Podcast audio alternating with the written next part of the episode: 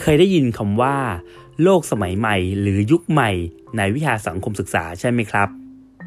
เคยสงสัยไหมครับว่า โลกสมัยใหม่หรือยุคใหม่นั้นจริง ๆ แล้วมันคือช่วงไหน เริ่มนับเมื่อไหร่ หรือเอาเหตุการณ์อะไรเป็นจุดเริ่มต้น ฟังสังคมวิทยาสังคมนอกห้องเรียนวันนี้พี่โดมจะมาเล่าให้น้องฟังครับ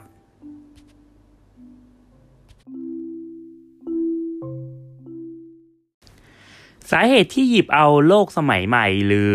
ยุคใหม่เนี่ยมาเล่าให้น้องฟังในวันนี้ก็เนื่องจากว่าพี่โดมนะครับเพิ่งได้หนังสือนะเล่มใหม่ชื่อว่าประวัติศาสตร์โลกสมัยใหม่ หรือ Modern World History นะครับของอรองศาสตราจารย์ ดร สิทธิพล เครือรัติการนะครับอาอาจารย์ประจำวิทยาลัยสหวิทยาการมหาวิทยาลัยธรรมศาสตร์ แล้วก็ปัจจุบันท่านเป็น ผู้อำนวยการสถาบันเอเชียตะวันออกศึกษา มหาวิทยาลัยธรรมศาสตร์นะพอดีเป็นหนังสือเล่มใหม่ของอาจารย์ แล้วก็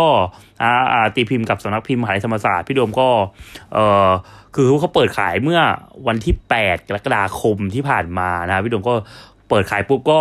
นะอาจารย์ก็มาเมนมาคอมเมนต์ว่าเออเนี่ยหนังสือเปิดขายแล้วนะอะไรอย่างเงี้ยก็เลยรีบไปสั่งซื้อนะฮะแล้วก็เพิ่งได้หนังสือเนี่ยเพิ่งส่งมาถึงวันนี้นะครับคราวนี้เนี่ยพอเจอ เจอประเด็นหนึ่งที่น่าสนใจมาก เราก็เลยหยิบมาจะมาเล่าให้น้องฟังในวันนี้ก็คือว่า เป็นเรื่องเกี่ยวกับว่า เอ๊ะไอ้คำว่ายุคใหม่เนี่ย มันคืออะไรอะ เออ แล้วแล้วเหตุการณ์ไหนที่มันนับว่าเป็นจุดเริ่มต้นของยุคใหม่ เออ ในทางประวัติศาสตร์ นะครับย้ำว่าในทางประวัติศาสตร์นะคำว่าสมัยใหม่หรือยุคใหม่ที่นี้ไม่ได้หมายถึงว่าแบบเอ้ยยุคปัจจุบันอะไรอย่างนี้นะถ้านั้นเนี่ยในทางประวัติศาสตร์เขาจะเรียกกันว่าเอ่อโลกสมัยปัจจุบันหรือโลกร่วมสมัยนะครับ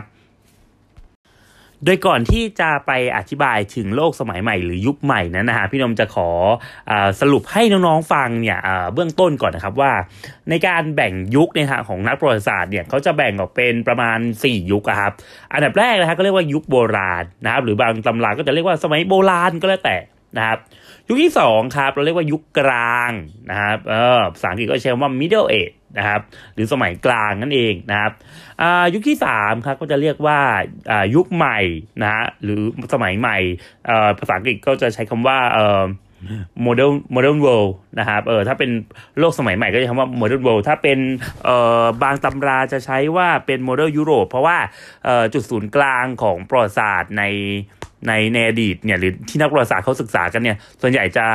มองยุโรปเนี่ยเป็นเป็นจุดเป็นจุดศูนย์กลางเนาะเพราะเนี่ยบางครั้งก็จะเจอว่าเรียกว่า modern world นะฮะก็คือถ้ามองในฐานะแบบมองทั้งโลกอะไรอย่างเงี้ยก็คือโลกสมัยใหม่แต่ถ้าเป็นเน้นที่ยุโรปเป็นหลักก็จะเรียกว่าเป็นเอ่อโมเดลยุโรปนะฮะแล้วก็อ่ายุค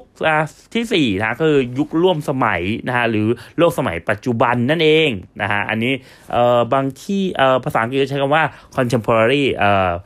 age นะครับ หรือว่าเป็น contemporary history ก็ได้ พี่ดมจะลองยกตัวอย่างให้น้องเอ่อเข้าใจหรือนึกนึกพอจะนึกภาพออกในแต่ละยุคแล้วอย่างเช่นคำว่าพวกยุคโบราณเนี่ยก็คือเป็นช่วงที่มนุษย์เนี่ยเริ่มรู้จักการทั้งถิ่นฐานนะแล้วก็รวมตัวเป็นสังคมเมืองอะไรอย่างเงี้ยก็คือ หรือถ้าถ้า เทคนิคที่พี่ยมจะชอบให้น้องๆจำก็พี่ยมจะบอกว่าเนี่ยเป็นอารยธรรมลุ่มน้ำอะพวกแบบอะไรอะ พวกเมโสโปเตเมีย อียิปต์อย่างเงี้ยอย่างอย่างเมโสโปเตเมียก็คือแม่น้ำไทกริสยูเฟรติสใช่ไหมอย่างอียิปต์ก็คือแม่น้ำไนล์อย่างเงี้ยนะหรือกรีกโรมันอินเดียจีน พวกเนี้ยเราเรียกพวกเนี้ยว่าเออเป็นอาเป็นอารยธรรมหรืออยู่ที่อยู่ในยุคแบบยุคโบราณ โดยนักประวัติศาสตร์นะครับ จะถือเอาเหตุการณ์ที่ชนเผ่าเยอรมันนะครับไปโค่นล้มอ่าจักรวรรดิโรมันตะวันตกนะครับเอ่อในปีคศเอ่อ476นะครับที่เอ่อจักรวรรดิโรมันเนี่ยตะวันตกเนี่ยได้ได้ล่มสลายลงเนี่ยเป็นจุดสิ้นสุดของยุคโบราณครับ อฝ่ายอาณาจักรเนี่ยล่มสลายใช่ไหมครับคราวนี้มันก็เลยทำให้เรียกว่าไงในในยุโรปอะขาดรวมศูนย์อำนาจอะ นะจากเดิมที่ในในในในยุคโบราณเนี่ยนะฮะเอ่อก่อนที่จะมาสู่ยุคกลางเนี่ยนะฮะเอ่อจักรวรรดิโรมันอะเป็นจักรวรรดิเอ่อที่มีขนาดใหญ่ในยุโรปใช่ไหมโอ้โหตอนหลังเนี่ยถึงขนาดที่ว่าแบบต้องแบ่งแยกเป็นจักรวรรดิโรมันตะวันตกจักรวรรดิโรมันตะวันออกเพราะแบบอาณาจักรมันใหญ่มากนะครับคราวนี้พอเข้าสู่ยุคกลางก็คือว่าอย่างที่เล่าไปตอนเมื่อกี้นะครับว่าเอ่อชนเผ่าเยอรมันเนี่ยได้ไปคนเอ่อไปคนไปคนล้มอะนะฮะอาณาจักรโรมัน คราวนี้เนี่ยมันก็เลยทำให้แบบเออ ฝ่ายอาณาจักร ฝ่ายอาณาจักรก็คือฝ่ายเขาเรียกว่าอะไรฝ่ายกษัตริย์อะเออนะหรือแบบฝ่ายผู้ปกครองอะมันไม่มีการรวมศูนย์เป็นอาณาจักรขนาดใหญ่นึกออกไหมในขณะที่นะฮะณในช่วงนั้นเนี่ยมันมีฝ่ายศาสนาจักรก็คือนะศาสนาจักรโรมันคาทอลิกอะซึ่งนำโดยพระสันตะปาอยู่ที่กรุงโรมอะซึ่งอ่าจะเป็นเขาเรียกไงเป็นเป็นศูนย์กลางอะนะฮะเป็นผู้นำทางด้านศาสนานะฮะเป็นคนกลางที่จะสื่อสารระหว่างมนุษย์กับพระเจ้าอะไรเงี้ยนะฮะ คราวนี้เนี่ยเออบรรดาพวกอาณาจักรเล็กๆ ทั้งหลายแหล่นะหรือพวกกษัตริย์ทั้งหลายแหล่เนี่ยนะฮะก็พยายามนะครับที่จะเอ่อได้รับการยอมรับอะได้รับการยอมรับเนี่ยจากพระสันตะปาอย่างเช่นถ้านยุคนั้นเขาเรียกว่าการเอ่อสวมมงกุฎโดยพระสันตะปานะครับเออเขาเรียกว่าเป็นทฤษฎีดาบสองเล่มนะเอออย่างเงี้ยนะฮะคราวนี้เนี่ยนะครับ อันเนี้ยนี่คือนี่คือยุคกลางเพราะเนี่ยยุคกลางก็คือยุคอะไรอะ ยุคที่สาธารณจักรอะ เอ่อมีอิทธิพลค่อนข้างมากน้องๆอาจจะเคยได้ยินยุคกลางในอีกชื่อหนึ่งก็ได้เราเรียกว่ายุคแห่งศรัทธานะทำไมถึงถึงเรียกว่าเป็นยุคแห่งศรัทธา เพราะว่าคือยุคนี้อย่างที่บอกไปอำนาจเนี่ยศูนย์กลางเนี่ยฝั่งฝั่งศาสนาจักรเนี่ยมันอยู่คือฝั่งอาณาจักรเขาไม่มีศูนย์กลางใช่ป่ะคราวเนี้ย แต่ฝั่งศาสนาจักรมันมีศูนย์กลางอยู่ที่พระสันตะปาเนี่ยพระสันตะปาก็จะใช้เนี่ยนะเออศาสนาเนี่ยนะฮะเป็นเครื่องมือในการปราบปรามผู้ต่อต้านนะครับ โดยโดยโดยจะโดยไอไอโดยโดยเอาอะไรอะเอากฎกฎหมายนั้นมาจากไหน คือเขาเรียกว่าเป็นกฎหมายของศาสนาจักรนะฮะหรือ canon law เนี่ยนะครับซึ่งไอกฎหมายเนี่ยมันมาจากทั้งพระคัมภีร์นะหรือบรรดา กฤษฎีกาต่างๆ ของพระสารปา โดยเออใครที่แบบเอ่อต่อต้านหรือแบบไม่เห็นด้วยอะไรพวกนี้จะถูกเขาเรียกว่าเออบัพพาชนียกรรมก็คือการแบบขับออกอะจากศาสนาแล้วก็ห้ามไม่ให้ศาสนิกชนอื่นอะเออคบค้าสมาคมกับเขาเหล่านั้นด้วย เออพูดง่ายคือแบบโอ้โหแบบเหมือนตายทั้งเป็นน่ะเออแบบเออออกขับไล่ออกจากศาสนาไปอะไรอย่างเงี้ยเนี่ยจะเป็นเครื่องมือเพราะเนี่ยในยุคนั้นเนี่ยเราก็เลยเรียกกันว่าแบบเป็นยุคแห่งศรัทธาคือว่า คือทุกอย่างถูกกาหนดโดยโดยพระสันตะปาหรือศาสนาจักรนั่นเองว่า เอ๊ะ ต้องเชื่อแบบนี้นะ ซึ่งต้องเชื่อตามตามแนวทางของศาสนานั่นเอง สำหรับสุดสิ้นสุดของยุคกลางนะครับ นักประวัติศาสตร์ถือเอาเหตุการณ์ที่จักรวรรดิออตโตมันนะฮะหรือชาวเติร์กนะฮะซึ่งเป็นชาวมุสลิมเนี่ยจากเอ่อบริเวณเอเชียกลางอะนะครับเข้ามายึดครองนะเอ่อในบริเวณที่เรียกว่าที่เป็นอาณาจักรไบเซนไทน์เดิมอะนะอาณาจักรไบเซนไทน์เนี่ยมันคือโรมันตะวันออกเนี่ยหรอไหมเออมันคือโรมันตะวันออกนะครับ โดยพออาณาจักรจักรวรรดิออตโตมันเนี่ยนะครับมามาพิชิตจักรวรรดิไบเซนไทน์ ได้เนี่ยนะก็เปลี่ยนนะก็เปลี่ยนก็ได้เปลี่ยนแบบเอ่อตรงตรงตรงจักรวรรดิไบแซนไทน์เนี่ยมันจะมีมหาวิหารอันหนึ่งชื่อว่าฮาเยียโซเฟียเนี่ยนะครับซึ่งถ้าเกิดใครเคยดูแบบเออหนังในเรื่อง Star War อย่างเงี้ยเออจะถูกนำมาใช้ที่ที่แพดเม่อะเออ นาที่เพชรเมย์อยู่อย่างเงี้ยเออไม่รู้เกิดไม่รู้หนูเกิดเกิดทันซาวอไหมเออนะคือจะเป็นฉากในหนังในหนังในหนังเรื่องซาวอนั่นแหละเออนะไอมหาวิหารไฮเยโซเฟียเนี่ยนะครับเดิมมันเป็นโบสถ์คริสแล้วก็พอจังหวัดอัตโตมันเนี่ยมายึดใช่ป่ะก็ไม่ได้เปลี่ยนนะฮะอ่าเป็นสุเหร่าของของชาวมุสลิมนะฮะเพราะฉะนั้นเนี่ยไอการการที่แบบโอ้โหแบบชาวมุสลิมมายึดครองในดินแดนของชาวคริสต์นี่แหละนะเลยนับว่าเป็นจุดสิ้นสุดของ ยุคกลางคราวนี้ก็มาถึงเเรื่องสำคัญที่เราตั้งคำถามไว้ตั้งแต่ตอนแรกว่า เออ แล้วไอ้ไอ้ยุคใหม่เนี่ยมันเริ่มตอนไหนอย่างเงี้ย เออคราวนี้เนี่ยเออจะต้องเล่านิดนึงว่า เออจริงอะมันเขาเรียกไงดีอะนักประวัติศาสตร์อะคือ ถ้าเป็นแบบตำราเรียนของไทยอะตำราเรียนของไทยหลาย ๆ เล่มอะจะจะไปเอา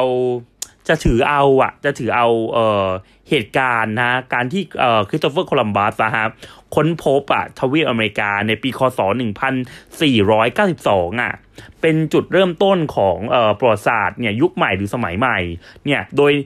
โดยมีอ่าหนังสือนะฮะในหนังสือมีหนังสือเล่มหนึ่งนะ เคยอ่าชื่อว่าหนังสือยุโรปสมัยใหม่ของอาจารย์อ่าอนันชัยนะฮะเราหาพันนะฮะเราหาพันทุใช่ไหม เออนะถ้าอ่านชื่ออาจารย์พี่ก็ขออภัยด้วยนะ เป็นอาจารย์อยู่ที่เอ่อคณะอักษรศาสตร์นะเอ่อของมหาวิทยาลัยศิลปากรอ่านะครับ เนี่ยท่านได้เหตุผลนะว่าเนี่ยเออเพราะว่า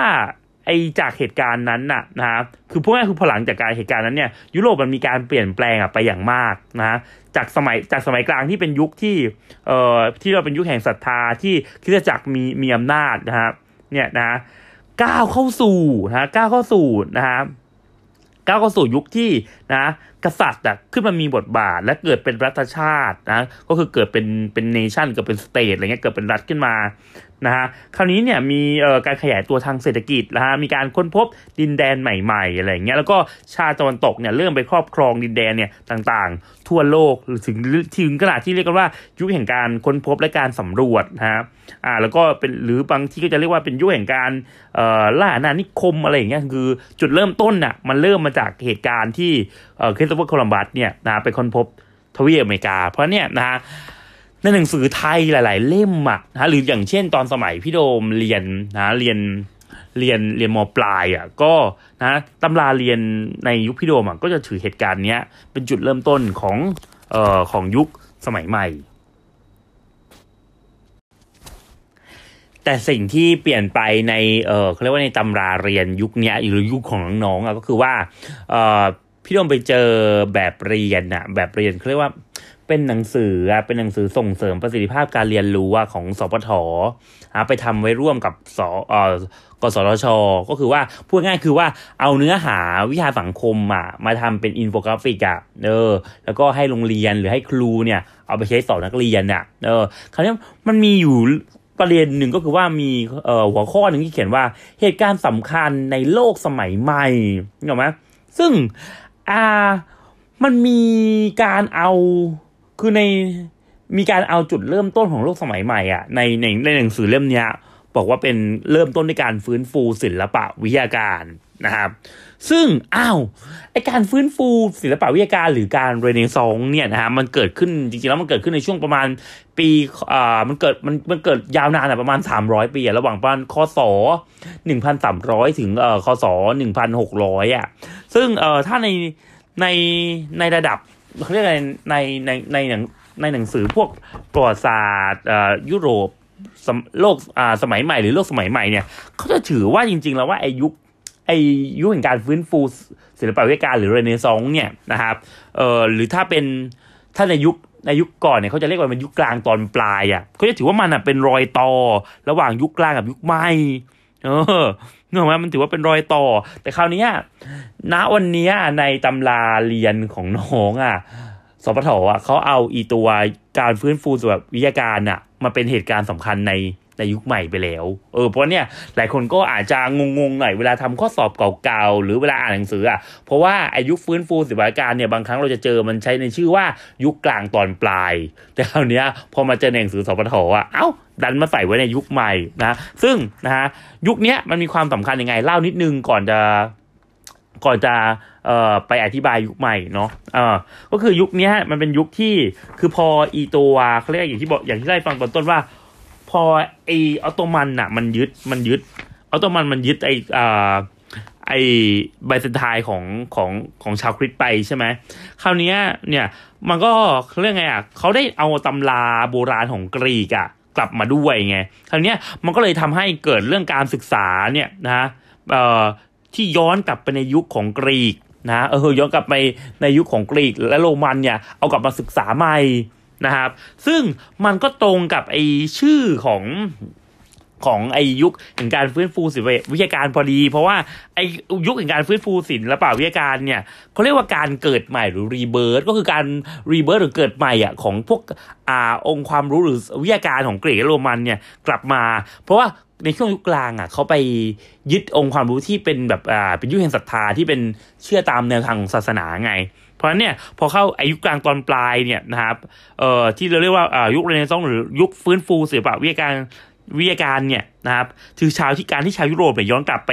หาอารยธรรมอะ นะของกรีกและโรมันนะจนเกิดเป็นแนวคิดหนึ่งสำคัญเลยก็คือแนวคิดมนุษยนิยม ที่เชื่อว่ามนุษย์เนี่ยมีความสามารถนะมนุษย์สามารถกำหนดชะตาชีวิตเนี่ยได้ตนเอง แล้วก็มนุษย์เนี่ยสามารถเอ่อที่จะแสวงหาความสุขและความสำเร็จในชีวิตเนี่ยได้ด้วยตัวเอง ซึ่งไอแนวคิดเนี่ยมันก็จะเครื่องมันจะตรงข้ามกับแนวคิดของศาสนาจักรที่มองว่าเออโลกเนี้ยพระเจ้าอะกำหนดทุกอย่างนะมนุษย์ต้องยอมรับชะตากรรม แล้วก็เป็นไปตามที่พระเจ้ากำหนดอะไรเงี้ยเออนึกออกไหมนะคราวนี้ไอยุคกลางตอนปลายเนี่ยหรือหรือเรเนซองส์เนี่ยหรือการฟื้นฟูศิลปวิการเนี่ยมันจะแบ่งออกเป็นสองด้านคือด้านวรรณกรรม กับด้านศิลปกรรมนะครับด้านวรรณกรรมเนี่ยมันก็จะมีเออเขาเรียกว่าเป็นกวีคนสำคัญอย่างเช่นอะไรบ้างนะครับ ก็ชื่อว่าฟรานเชสโกเปทราร์กอย่างเงี้ยที่ได้ยกย่องมาเป็นบิดา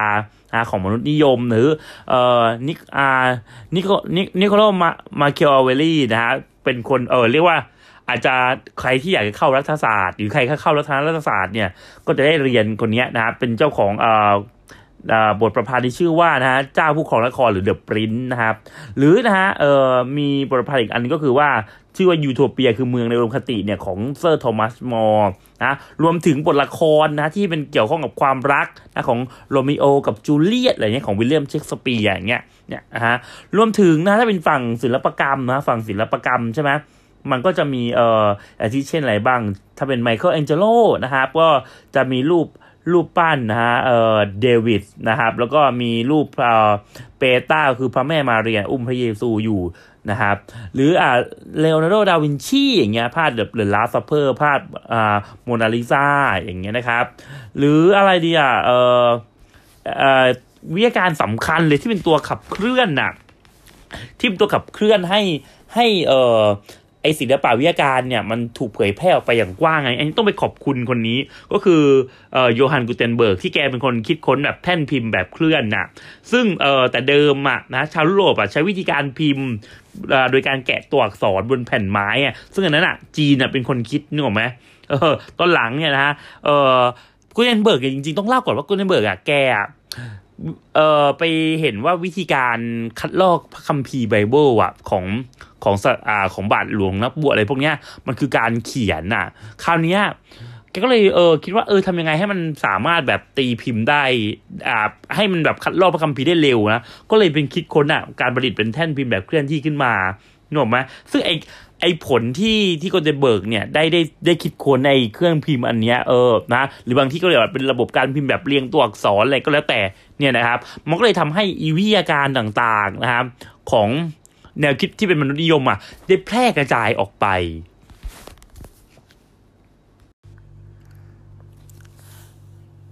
คราวนี้เนี่ยเราก็ต้องลองมาพิจารณากันดูครับ อยากอยากชวนน้องอะคิดพิจารณาดูว่า เอ๊ะจริง ๆ แล้วเราควรจะเอาไอการฟื้นฟูศิลปะวิทยาการหรือการเรเนซองอะนะเป็นจุดเริ่มต้นของยุคใหม่ หรือเราควรจะเอาเรื่องการสำรวจโลกทางทะเลอะนะฮะโดยเฉพาะที่เหตุการณ์สำคัญก็คือตอนที่คริสโตเฟอร์โคลัมบัสนะแกเอ่อไปค้นพบทวีปอเมริกาในปีคศ 1492อะเป็นจุดเริ่มต้นอะของ ยุคใหม่กันแน่นะครับคันนี้เนี่ยในหนังสือนะครับประวัติศาสตร์โลกสมัยใหม่ของอาจารย์สิทธิพลนะครับ ได้นะกล่าวถึงนะครับนักสังคมวิทยาไว้ท่านหนึ่งก็คือว่าชื่อว่าสตูวตทอลนะ สจวตทอลอะได้ระบุถึงสังคมสมัยใหม่ หรือที่เรียกว่า model society ไว้ว่าเออเนี่ยไอสังคมสมัยใหม่อะจะที่ที่จะเป็นพิจารณาว่าเนี่ยนี่คือเป็นเป็นเป็นเอ่อสังคมสมัยใหม่หรือเป็นยุคโมเดลแล้วเนี่ยนะจะต้องมาพิจารณาใน 4 ประการก็คือหนึ่งเรื่องการเมืองเศรษฐกิจสังคมและวัฒนธรรมโดยการเมืองเนี่ยนะเอ่อสจวตทอลบอกว่าเนี่ย จะเป็นสังคมสมัยใหม่ได้เนี่ยอำนาจการเมืองเนี่ยต้องเป็นอิสระจากความเชื่อทางศาสนา และก็อยู่บนรากฐานของอำนาจอธิปไตย ที่มีการกำหนดอาณาเขตอย่างชัดเจน ซึ่งก็คือแนวคิดเรื่องรัฐชาตินั่นเองถูกไหมฮะอันที่สองนะครับเศรษฐกิจอะต้องเป็นเศรษฐกิจที่เป็นแลกเปลี่ยนด้วยเงินตราตั้งอยู่บนฐานการผลิตการบริโภคที่ตอบสนองต่อตลาดนะยอมการยอมรับทรัพย์สินของเอกชน และอนุญาตให้มีการสะสมทุนได้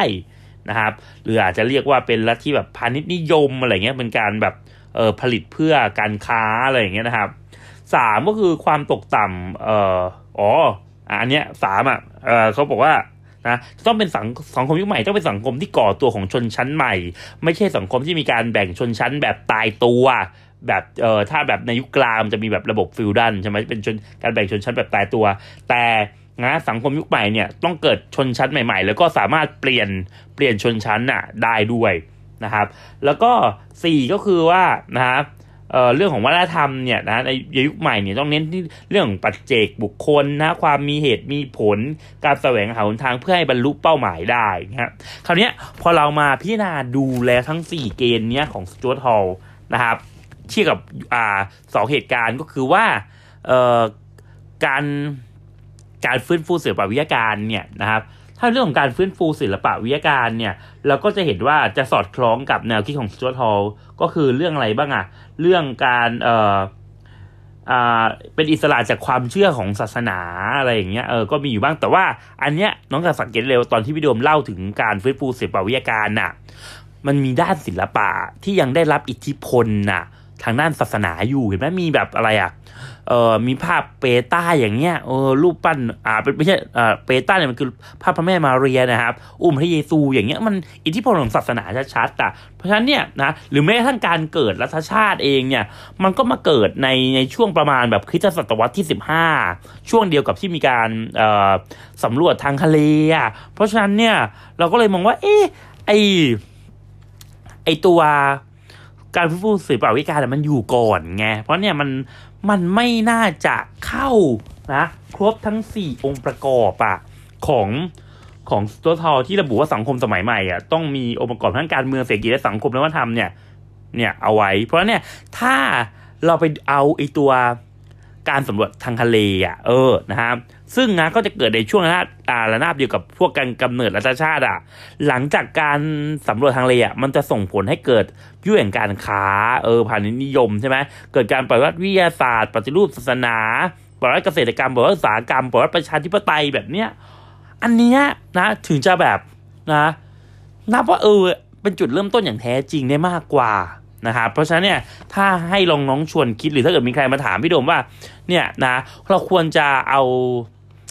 การฟื้นฟูศิลปวิการเนี่ยนะตามหนังสือของสปทอะเป็นจุดเริ่มต้นของยุคใหม่ หรือควรเอาสำรวจทางทะเลอะนะของเอ่อเป็นจุดเริ่มต้นยุคใหม่อะพี่โดมค่อนข้างจะ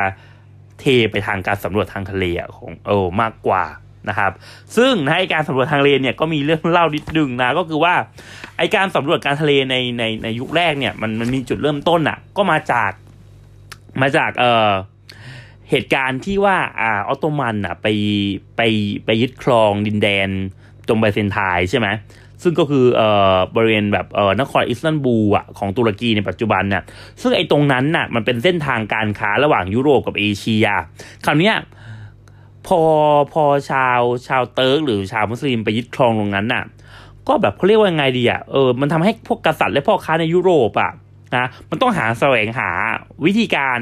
ไปยังเอเชียด้วยเส้นทางอื่นนึกออกไหมซึ่งไปไปยังไงล่ะ ถ้าไปทางบกไม่ได้ ก็ไปทางทะเลสิเออพอไปทางทะเลปุ๊บเนี่ยนะซึ่งในยุคนั้นเนี่ยนะฮะจะมีโปรตุเกสกับสเปนอะเป็นชาติที่บุกเบิกในการสำรวจทางทะเลนะครับโดยราชสำนักของโปรตุเกสเดี๋ยวจะส่งอ่าคนที่ชื่อว่าบาร์โธโลมิวอะฮะไดแอสอะนะครับเดินทางเนี่ยนะโดยโดยเดินเรือเนี่ยนะไปทางทวีปแอฟริกา นะไปจนถึงแหลมที่อยู่ใต้สุดของทวีปนะแต่คราวนี้เนื่องจากว่ามันเจอพายุตรงนั้นอะแรงมากนะ ก็เลยไม่สามารถอะไปถึงเอเชียนึกออกไหมนะต่อมาฝั่งราชสำนักสเปนก็ส่งคริสโตเฟอร์โคลัมบัสเดินทางเนี่ยนะฮะด้วยเรือเหมือนกันข้ามมหาสมุทรแอตแลนติกอะนะฮะแล้วก็ไปเจอกับ New World นะคราวนี้โคลัมบัสอะเข้าใจผิดไปเองว่าเออเนี่ยเจอเอเชียแล้วอะไรอย่างเงี้ยนะซึ่งต่อมาฮะมามันมีเอ่อ นักเออเขาเรียกนักอ่านักเดินเรือเนี่ยนะฮะชื่อว่าอเมริโกเวสปุชชีอะนะครับซึ่งแกเออมาค้นพบว่าไอ้ดินแดนที่โคลัมบัสไปถึงนะจริง ๆ แล้ว มันไม่ใช่ทวีปเอเชียนึกไหมล่ะ แต่มันคือทวีปใหม่นะก็เลยตั้งเอาก็เลยมีการเอาชื่อเนี่ยของอเมริโกเวโปชีเนี่ยไปตั้งชื่อเป็นทวีปใหม่ก็กลายเป็นทวีปอเมริกาอย่างเงี้ยเออนะครับ คราวนี้พอพูดถึงการเดินเรือของสเปนและโปรตุเกสเนี่ยสิ่งที่จะพลาดไม่ได้เลยก็คือว่าเอออย่างที่เล่าไปว่า คือโคลัมบัสอะเออแกเข้าใจผิดว่าไอ้ตรงอเมริกามันเป็นเอเชียใช่ไหมไอ้ข่าวเนี้ยมันก็ไปถึงไงมันก็ไปถึงราชสำนักโปรตุเกสไอ้ราชสำนักโปรตุเกสอะมันก็กลัวว่าแบบอุ้ยตายตัวเองอะจะเสียเปรียบสเปนไงคราวเนี้ยสเปนกับโปรตุเกสอะมันเป็นชาติคาทอลิกทั้งคู่นึกออกไหมคราวเนี้ย ฮะเขาก็เลยไปร้องขอให้แบบเออให้พระสันตะปา ซึ่งในยุคนั้นก็ชื่อว่าพระสันตะปาพระสันตะปาอเล็กซานเดอร์ที่6เนี่ยหรือโป๊ปอเล็กซานเดอร์ที่6เนี่ยวิอ่าช่วยแบบว่าเออวิจฉัยหน่อยว่าแบบเพื่อแบบไม่ให้สเปนกับโปรตุเกสเนี่ยเสียเปรียบกันเนี่ยนะเออจะแบ่งดินแดนการสำรวจกันยังไงดี ในที่สุดก็เลยเกิดเป็นส่วนที่สัญญาที่ชื่อว่าตอเดซิยา นะในเอ่อโดยมีการนะฮะกำหนดนะเส้นอ่าบนแผนที่ตามแนวเหนือใต้นะเพื่อแบ่งเขตการสำรวจนะในมหามหาสมุทรเนี่ยนะแอตแลนติกนะฮะโดยด้านตะวันตกอะแบ่งไปให้นะสเปนคนสำรวจ ส่วนด้านตะวันอ่าส่วนอีกด้านตะวันคือด้านตะวันออกอะนะแบ่งไปให้โปรตุเกสเป็นคนสำรวจ ซึ่งไอ้เส้นแบ่งตรงเนี้ยบังเอิญมันแบ่งผ่านอะตรงไอ้ทวีอเมริกาใช่ไหม คราวนี้ตรงอเมริกาใต้เนี่ยมันผ่านตรงบริเวณปากแม่น้ำอเมซอนน่ะเออ แล้วซึ่งไอ้ตรงนั้นอะ มันก็เลยทำให้ มันก็เลยทำให้แบบเออโปรตุเกสอะฮะซึ่งไอ้โปรตุเกสที่จะได้ได้ฝั่ง ได้ฝั่งตะวันออกอะนะเนี่ยพออีเส้นนั้นมันแบ่งผ่านตรงแม่น้ำอเมซอนใช่ไหมมันก็เลยทำให้โปรตุเกสอะได้ดินแดนน่ะนะฮะบราซิลไป เนี่ยที่อเมริกาใต้ส่วนอื่นน่ะ เออนะ เป็นของสเปน เพราะเนี่ยเวลา เวลาเวลาเอ่อเวลาดูว่าภาษาภาษาที่ที่ชาติอเมริกาใต้ใช้อะน้องจะสังเกตเลยว่าชาติส่วนใหญ่ในอเมริกาใต้ใช้ภาษาสเปนนึกออกไหมล่ะเอออันเนี้ยมันก็มีที่มามาตั้งแต่ยุคนั้นนะคราวนี้เนี่ยอ่าพอแบ่งกันปุ๊บใช่ไหมนะหลังจากนั้นเนี่ยนะเอ่อโปรตุเกสอะก็เริ่มสำรวจทางทะเลอะอ้อมไปทางอ้อมไปทางแอฟริกาใต้อ้อมกันใต้ไปถึงอินเดีย นะ โดยโดยนักเดินคนสำคัญที่ชื่อว่าวาสโกไดกามานะถัดจากอินเดียก็ไปยึดตรงมะละกา เออนะฮะยึดตรงมะละกานะฮะแล้วก็พอทางฝั่งสเปนเนี่ยฝั่งสเปนเนี่ยนำโดยเฟอร์ดินานด์เมเจเลนนะครับแกก็ไปข้ามมหาสมุทรแอตแลนติกใช่ไหมไปทางมหาสมุทรเอ่อแล้วก็ข้ามไปยังมหาสมุทรแปซิฟิก แล้วก็ไปเจอกับฟิลิปปินส์เออพอเจอกับฟิลิปปินส์ปุ๊บเนี่ยนะ แกก็เอาใจกษัตริย์นะเออ King ฟิลิปนะของของสเปนอะนะก็เลยเอาเกาะไอ้ตรงนั้นอะเออตั้งเป็นชื่อแบบฟิลิปปินส์ขึ้นมาเออซึ่งตอนหลังเนี่ยสเปนใช้ตรงนั้นอะเป็นเมืองท่าหลักในการค้ากับจีนนะส่วนฝั่งโปรตุเกสอะที่ยึดมะละกาได้ก็เอามะละกาเป็นเมืองท่าหลัก ดังนั้นนะครับพี่โดมจึงขอสรุปแล้วกันนะครับว่าเนี่ยครับการที่คริสโตเฟอร์โคลัมบัสเนี่ยค้นพบทวีปอเมริกาเนี่ยในปีคศ1492เนี่ยนะจึงถือว่านะฮะจะเป็นจุดเริ่มต้นของการเอ่อนับเป็นยุคโปรติอายุคสมัยใหม่ หรือนะฮะเออโลกสมัยใหม่นะฮะเพราะว่าถ้าดูจากจุดนั้นแล้วเนี่ยมาดูจากเหตุการณ์แล้วเนี่ยหลังจากนั้นเนี่ยนะฮะ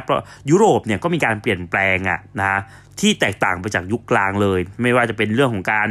การเมืองนะฮะเป็นยุคที่แบบเอ่ออำนาจเนี่ยเริ่มมาอยู่ที่กษัตริย์นะมีการก่อตั้งเป็นเป็นรัฐชาติหรือรัฐรัฐสมัยใหม่นะฮะคล้ายๆกับในปัจจุบันอย่างเงี้ยนะครับ ในขณะที่อิทธิพลของศาสนาเนี่ยนะฮะก็ลดน้อยถอยลงไปนะครับ ในขณะที่ นะมีการค้นพบดินแดนใหม่ๆนะชาติตะวันตกเนี่ยเริ่มเข้าครอบครองดินแดนต่างๆเนี่ยฮะทั่วโลกนะครับเกิดเป็นยุคแห่งการสำรวจอะไรอย่างเงี้ยนะครับ เพราะฉะนั้นเนี่ยถ้าให้สรุปง่ายๆต่อไปนี้มีใครถามว่าเฮ้ยเนี่ยยุคใหม่คืออะไรอะเงี้ยก็บอกเขาไปเลยว่าอ๋อก็คือการค้นพบดินแดนใหม่ๆเออแค่นี้แหละนะครับ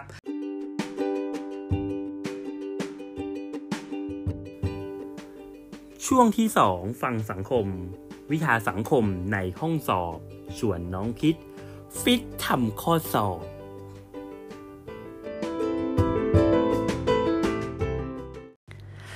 ครับกลับมาสู่ช่วงที่สองนะครับก็คือวิชาสังคมในห้องสอบนะวันนี้เนี่ยนะจะพิเศษกว่าตอนอื่นๆตรงที่ว่าจะมีสองข้อเลยแล้วกันนะครับ โดยวันนี้เนี่ยหยิบมาจากข้อสอบ 9 วิชาสามัญนนะครับปีการศึกษา 2000 เอ่อปี 2557 นะครับนะคือปีเดียวกันเลยอะ่ะแล้วก็ออกแบบเอ่อออกที่เกี่ยวข้องกับกับเอ่อการแบ่งยุคอะคือข้อสอบการแบ่งยุคเนี่ยจะเป็นเทรนด์ของข้อสอบประวัติศาสตร์สากลนะที่จะออกบ่อยๆนะครับ คราวนี้เนี่ยนะครับเอ่อจากที่พี่ดมเล่าให้ฟังเนี่ยนะฮะเมื่อกี้เนี่ยน้องๆสามารถมาทำข้อสอบได้ถึงแบบสองข้อในปีนั้นเลยนะครับอะมาเริ่มกันที่ข้อแรกก่อนแล้วกันนะครับ ข้อนี้นะครับเป็นข้อสอบนะครับ ปี 57 เหมือนกันแหละวิชาสามเก้าวิชาสามัญสังคมนะครับ เข้าสอบถามว่า ชนเผ่าใดได้รับชัยชนะจากการเข้าโจมตีอาณาจักรโรมันตะวันตกอ่านะจำได้หรือเปล่านะซึ่งไอการเข้าโจมตีอาณาจักรโรมันตะวันตกเนี่ยมันถือว่าเป็นการสิ้นสุดของยุคโบราณจำได้ป่ะอ่านะครับชนเผ่าไหนนะจ๊ะอ่าหนึ่งแฟรงค์สองมองโกสามเยอรมันสี่อีทรัสกันห้า ออสโตมันอ่าจำได้ไหมเอ่ยจำได้ไหมเอ่ยนะจำได้ไหมเอ่ยคำตอบคนอาจทวนอีกครั้งนะ ชนเผ่าใดได้รับชัยชนะจากการเข้าโจมตีอาณาจักรโรมันตะวันตกนะหนึ่งแฟรงค์สองมองโกสามเยอรมันสี่อีทรัสกันห้าออสโตมัน ตอกติ๊กตอกติ๊กตอกติ๊กตอกอ่านดีๆนะ ข้อนี้ก็ถามว่าเข้าโจมตีอาณาจักรโรมันตะวันตก ไอการเข้าโจมตีอาณาจักรโรมันตะวันตกอะเป็นการสิ้นสุดยุคโบราณ ซึ่งไอการสิ้นสุดยุคโบราณเนี่ยนะครับ เอออาณาจักรไหน อ่า ชนเผ่าไหนจ้าที่เป็นคน เอ่อทำให้เกิดการ อ่าทำให้นับเป็นจุดสิ้นสุดยุคยุคยุคโบราณ แล้วก็เข้าสู่ยุคกลางอะ เออ เพราะเนี่ยระวังดีๆนะ ระวังดีๆนะ ใครหลายคนที่กำลังจะตอบออตโตมันเนี่ย หนูกำลังเข้าใจผิดนะไอออตโตมันเนี่ยคืออ่าไอที่ออตโตมันไปยึดเนี่ยอ่าโรมันอะนั่นคือโรมันตะวันออกนะเออซึ่งอันนั้นอะเป็นเหตุการณ์ที่นับเป็นจุดสิ้นสุดของยุคกลาง ไม่ใช่จุดสิ้นสุดยุคโบราณ ถ้าการเข้าโจมตีโรมันตะวันตก นะ ถ้าโจมตีโรมันตะวันตกอะ มันคือชนเผ่าเยอรมันจ้าพันคำตอบข้อนี้จึงตอบข้อหมายเลขสามเห็นไหมเนี่ยเนี่ยเวลาคนออกข้อสอบเธอเห็นไหมเนี่ยข้อสอบวิทยาสามัญน่ะ จะมีเวลาทำมากกว่า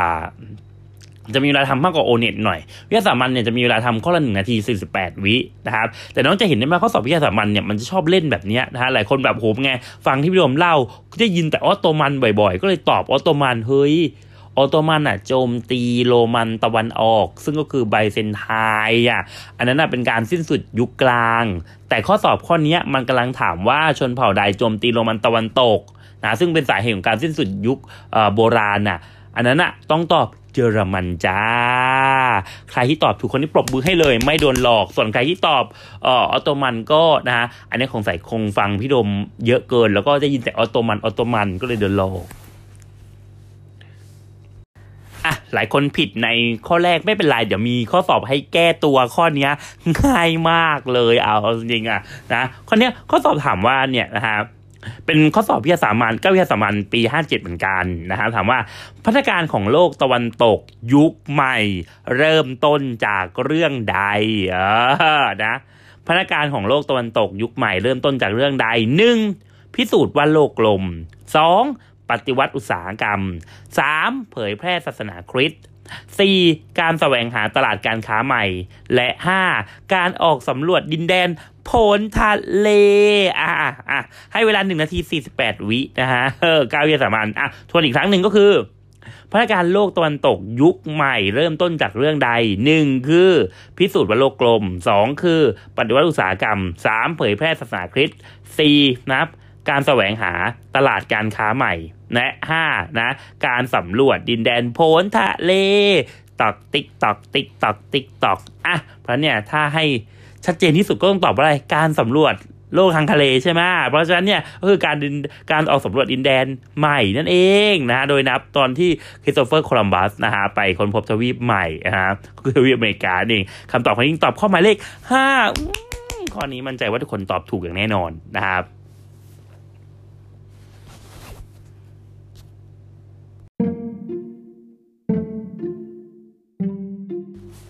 และหากน้องๆติดตามรับฟังมาถึงช่วงท้ายนี้นะครับ เท่ากับว่าวันนี้น้องๆได้นะศึกษาแล้วก็ได้เรียนรู้นะครับเรื่องการแบ่งยุคในประวัติศาสตร์สากล และก็น้องๆได้ทำข้อสอบของเรื่องนี้ไปในวิชาสามัญเนี่ยไปถึง 2 ข้อด้วยกันนะครับ